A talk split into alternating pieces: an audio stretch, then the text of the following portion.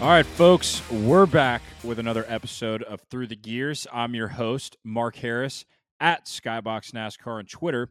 And today we're going to be joined by the most influential person when it comes to my career in betting on NASCAR, Chris Worm.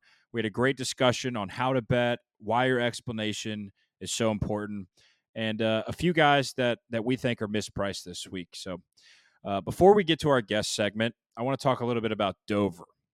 I thought the racing at Dover was pretty damn good. There was a threat of there being a Goodyear shit show. Uh, good thing we didn't have that. I thought I thought everything went according to plan for the most part. Uh, we saw William Byron jump out to an early lead. He ended up leading 193 laps. His his short run car was so good, and his long run car in that third stage was was awful. He he had nothing uh, for Ross Chastain and Martin Truex. I mean, he his his car in the third stage was probably at eighth to tenth, maybe a twelfth place car. I had him in a matchup over Christopher Bell, uh, and it ended up cashing, uh, but it was only for that late race ca- late race caution uh, that it cashed. So he didn't have anything for Ross Chastain or Truex. Those two clearly had the two fastest cars. I don't think anyone's going to argue that. Uh, especially Ross. I mean, if he didn't have a couple moving chicanes in his way, he would have passed Truex easily, went on to win the race, but he didn't. And uh, I'm happy for Truex. He cashed at 12 to 1, snaps his two year long points paying winless streak, and punched his ticket most likely into the playoffs this year. I ended up grabbing him at 12 to 1 about literally five minutes before the race started.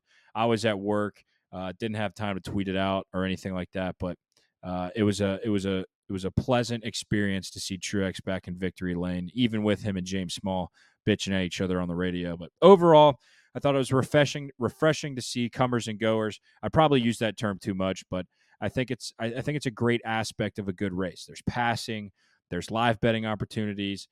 The, the guys make uh, mistakes early. They they can bounce back from them. They can drive through the field. Uh, not in Denny Hamlin's case though. felt like he was losing like six or seven positions every pit stop. But uh, I, I'm glad to finally be at some quote predictable tracks.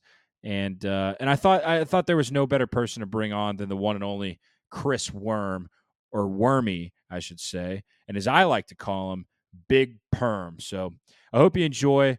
I, I promise if you listen to what this guy has to say, you will become a better gambler on NASCAR. It helped me tremendously. It will help you tremendously. Let's hop right into it. And now, on to our guest portion of the podcast this week. Chris Worm, uh, the guy that has taught me a bunch, a bunch in NASCAR gambling. How we doing tonight? Oh man, I'm doing great. Thanks for thanks for having me on uh, through the gears. Kansas, Kansas week, baby. Gotta yeah, love it. Yeah, baby. So before we jump into Kansas, uh, tell us a little bit about your background and how you got to be a full time gambler on NASCAR. Yeah, um, grew up in Michigan. Uh, went to college in Michigan. Couldn't find a job. Ended up out caddying here in Scottsdale, Arizona. And if you don't know much about the the golf world, especially maybe the the caddy shack culture, well, there's a little bit of gambling that goes on in the caddy shack. And when I grew up, I was, you know, just a conservative small town in Michigan. I had never placed a bet in my entire life. And I mean, someone once, you know, tried to bet me if the sun would come up the next day. And I'm like, I don't know, man. Did you see that sunset yesterday? That might not happen. So um, I was, you know, very risk averse growing up. And then I, I ended up, you know, moving in with a buddy who who bet on everything. Like if there was a line, I mean, it was Miss America, it was hot dog eating contest. I mean, if there was a line, there was an edge. But we did especially well on NASCAR, and that's kind of where the interest started. And once it became legal, you know, I was able to to bet a lot more and just you know, I read a book that said you shouldn't follow your passion. You should follow or, or, do what you're useful at. And I'm really useful at betting on NASCAR and and talking about it. So that's kind of how I ended up, you know, in the content space and in betting professionally. Yeah. So uh, last year, I've been doing this for this is my third season, like seriously doing it. Uh, and last year, you know, you had dropped into to Derek's show on Wednesday nights, the NASCAR betting preview show, and uh, really harped on the explanation side of things. And I want you to go into and explain. it's funny. Explain why your explanation, your reasoning, why you're making a bet. Why is that so important? Because I, for me, I'm looking, you know, I used to look at paint schemes and be like, oh, that's just cool. I yeah. like that. But but once I got this sort of uh, notion in my head on why the reasoning is so important for that bet in that particular weekend, but also to look back on. So walk everybody through why that's so important. Yeah. So listen, we learn a lot more from our failures than we do our wins in life. You know, there's a lot of people that look back and they say, well, if I had known then what I know now, right? And I think that's really important, but it's really tough to do if you're winning. And that's why I feel like the explanation is so important because you have to look back and say, did I get lucky or was I right? There's a big difference. Winning, whether you you cash a ticket or not, doesn't matter to the future bets that you make. The goal is to get smarter, to increase your knowledge of the sport. So the explanation tied to each bet is important for like a post mortem. Look back and say, hey, you know, the reason I thought you know, Martin Truex Jr. was going to win at Dover or had was because he had been so successful there in the past and for whatever the reason is. Now, I thought I didn't know that Martin Truex was going to win this last week. I actually was able to just get him live. I was not high on him before the race, but you can't just say I feel like he's due. You know, those are things that like how do you learn from that? What did what do you mean he's due? You can be much more specific. Like if you were to say, you know, Kyle Larson, well, he's great on concrete tracks. He was arguably the fastest car in two races he didn't win. He's already won two previous races. And oh, by the way, he likes Dover. It's arguably one of his top three tracks. That's why I think Kyle Larson would win. Now, he didn't win, he wrecked out, but is the more specific you can be on your explanations, the easier it is to look back at your bets and say, "Oh, here's where I was right and here's where I was wrong." It's really important to be, uh, you know, objective when you do this because then you can apply that information you learned in that race and carry it over to the not only the next race, but the next time you visit that track. So it's really, really important that we don't just say because magic. Chase Elliott's going to win this week because it's magic. Like that's not like that doesn't help anybody. So the more specific you can be, the more you can learn, and then you can tweak it. And oh, by the way, if someone disagrees with you, you can actually have a, debate because the goal, like I've said all along, the goal is not my picks versus Skybox's picks. It is literally us versus the books. And there's been times when you've talked me off bets and I've actually flipped my position and we got it right. And there's been times when I've talked to you off bets and you flipped it and we got it right. The most important thing is getting it right. So that's why the explanations I feel like are so important. Yeah, and when you go to when you go to the next track, you go to the next comp track, you go to the same track again, you look back and you say, okay, I was right for 95% of that race. 400 lap race, 395 laps, that matchup, we had it hit. And then there was a funky caution, right? Whatever it is, like Vegas, we saw earlier this year, um, or maybe it was Kansas last year. I can't remember where there was just a, a, caution with four laps to go, and and the running order just completely jumbled. And and you don't want those finishing results and say, oh, I won that matchup, but it was only because of a, a late race, you know, green sure. white checkered or caution. Perfect example would be Logano's finish at Martinsville. I mean, he was terrible. He went a lap down twice. Got a lucky caution when he stayed out during green flag stops at Martinsville, which is just hilarious, hilarious in itself. But he finished second and he was a 21st place car. So if you bet on Joey Logano in that race, saying, oh, he's just really good there, and you go back there to the next race and say, oh, well, Logano finished second last time, he's going to be really good. Well, that's a problem because in my book, Logano is a fade, a guy you should fade going into Martinsville based on his performance. Because if you look at the actual lap by lap data, he was not fast, but his finish was there. So, um, yeah, that's really important, you know, to to stay ahead of the curve and and and ahead of the odds makers. Absolutely. All right, let's look at Kansas. Um, we got comp tracks. I feel like we haven't had comp tracks in a little bit. Um, you know, Kansas, both Kansas races from last year and the next gen car. We had Vegas from earlier this year. Is there is there any other tracks that you have your eye on? What what are you weighing? You know, Kansas two from last year, maybe a little more, maybe Vegas from this year. Where where are your eyes early in the week before practice and qualifying going with comp tracks? Okay, so the the first thing I'm going to look at is just for a baseline. It's going to go to Vegas. Like who is just fast there and had speed? You know, I know that there's different banking and there's going to be different tire wear, but ultimately, who had speed there? What teams had speed? What manufacturers had speed? Then when it comes back to last year, I think it's really important for us to realize that the car you know, we were early, like I think like the 12th or 13th race was Kansas last year. That was a 13th race with this car. Then we ran there in the playoffs. They've learned so much between, you know, this point last year and then the fall of last year. Like teams, did completely different cars. So I think it's really important to not look as much at the spring Kansas race from last year as it is the fall race because we the teams just know so much more about this car. And then there's other tracks when you look at the the driving style. Listen, this is a high line track for the momentum. So, yes, it's not Homestead, but the guys that are good at Homestead, the guys that are good running that high line, typically will have to go up top at Kansas. I think that those guys are going to be good. Another one, maybe just because of the line, would be Darlington. And listen, I know I'm going to get a lot of people. Well, the fall off is not the same. Yeah, I know it's not the same. I understand that. But if you just look at driving styles, Kansas has really widened out. It used to be kind of on the bottom or in the middle, but now you kind of got to migrate to the top. And if it, you're going to be at a run longer than, you know, 25 laps or so, everyone's going to be ripping the top. Now, it's important when it comes to passing that you can make a pass in the bottom. But um, you know, the comp tracks I'm looking at are just Vegas based on speed. It's the only other mile and a half we've had. And then I'm looking at last year's fall Kansas race just because they they learned more about the car than they did, you know, at the first Kansas race. And then I kind of mesh the two together. So I just use something that kind of puts both of those together and is, you know, an average of both Kansas races last year. That's what I'm using. Yeah, I like that. And uh, the odds board, uh, the top two guys, I'm looking at Barstool right now Kyle Larson and Tyler Reddick, arguably uh, the two best guys ripping the top. So uh, let's talk about the odds board and then we'll get into specific some specific guys. Um, like I just said, top of the odds board Larson, Reddick, Byron, or actually, sorry, Larson, Byron, Hamlin, they've been up at the top of the odds boards for the last few weeks. Tyler Reddick has not. He is now up at the front at the top of the board. Um, but when you scroll down a little bit, you got some guys with some, you know, in the mid teens that are some pretty decent numbers. Ross at 14 to 1, Chase Elliott, dramatic pause.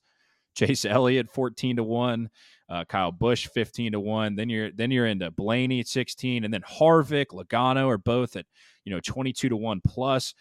What, what are your what, what's your first initial reaction to this the odds that we're getting for Kansas this week? My initial reaction is, well, I think Larson and Byron are going to battle it out for the win. That's my initial reaction. Okay. Based on what we've seen, they've been fast week in and week out. And, you know, you, you mentioned the high line, and obviously Larson's going to be good up there, and Willie B just won't go away. Now, from there, every everyone's really high on Reddick, and I we're, we're going to get into that in a second, I guess. So, um, just off the top of my head, is what has Chase Elliott done to deserve like a fourteen to one price? Now, I understand he didn't perform that well at Martinsville relative to how we thought he was going to perform, and same at Dover, but those are pretty demanding tracks from the driver's perspective. I mean, this guy broke his leg, you know, that week of Las Vegas and then he gets has to you know come back. Now I'm, I'm excluding Talladega and, and, plate tracks. So um, I think that these have.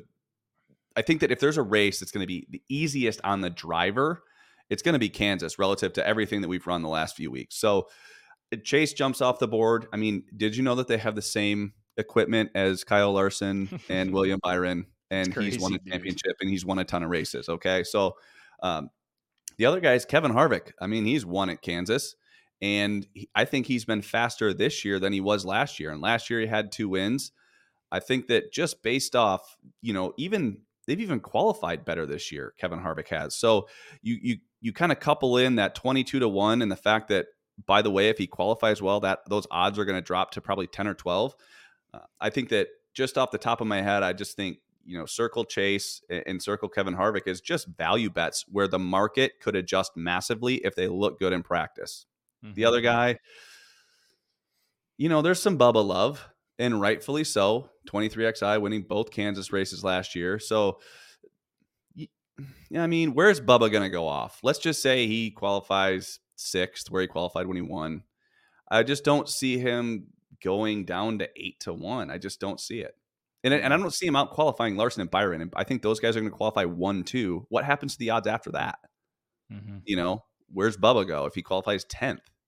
Yeah, I don't think he moves, right? I, I mean, no, he's not going to move. If anything, he's going to go up. Right. Like right. if Larson looks really good and pulls it, he's going to be like plus 350. Mm-hmm. You know? Mm-hmm. So the number one head scratcher for me this week is this Tyler Reddick and Kyle Busch thing, and we've talked about it at certain tracks uh, this season. But Tyler Reddick had the fastest car at Kansas last year. Uh, you know, he hit the wall, wrecked, whatever he did. He's he's opened it up seven to one, eight to one. Some shops, I think he opened up maybe a but north of ten to one on a couple shops, and quickly came down. Um, he's in the car that won. I mean, both his teammates won last year, Bubba and Kurt Busch. Mm-hmm. Uh, and then Kyle Busch, on the other hand, he's in that eight car that that had the fastest overall speed ranking, and he's coming off at fifteen to one. Oh, by the way, Kyle Busch also uh, had a top five speed ranking at Kansas two last year. What do you what do you make of this? I mean, uh, you just you you mentioned it a little bit earlier. Tyler Reddick is a maybe a little overpriced, but what's your what's your diagnosis of Reddick and Busch this week? Let's just go back to Fontana or, or last year. Let's just start with Fontana and Tyler Reddick had the fastest car, right? I mean, he hits the wall late, you know, kind of dominated the race. And if you're going to compare cars, you throw Kyle Busch in that same car, same setup, and he wins the race. And I don't think he was as dominant as Reddick was. I think that Chastain really, really was given Kyle Busch fits, but ultimately Kyle was the best car and ended up winning the race.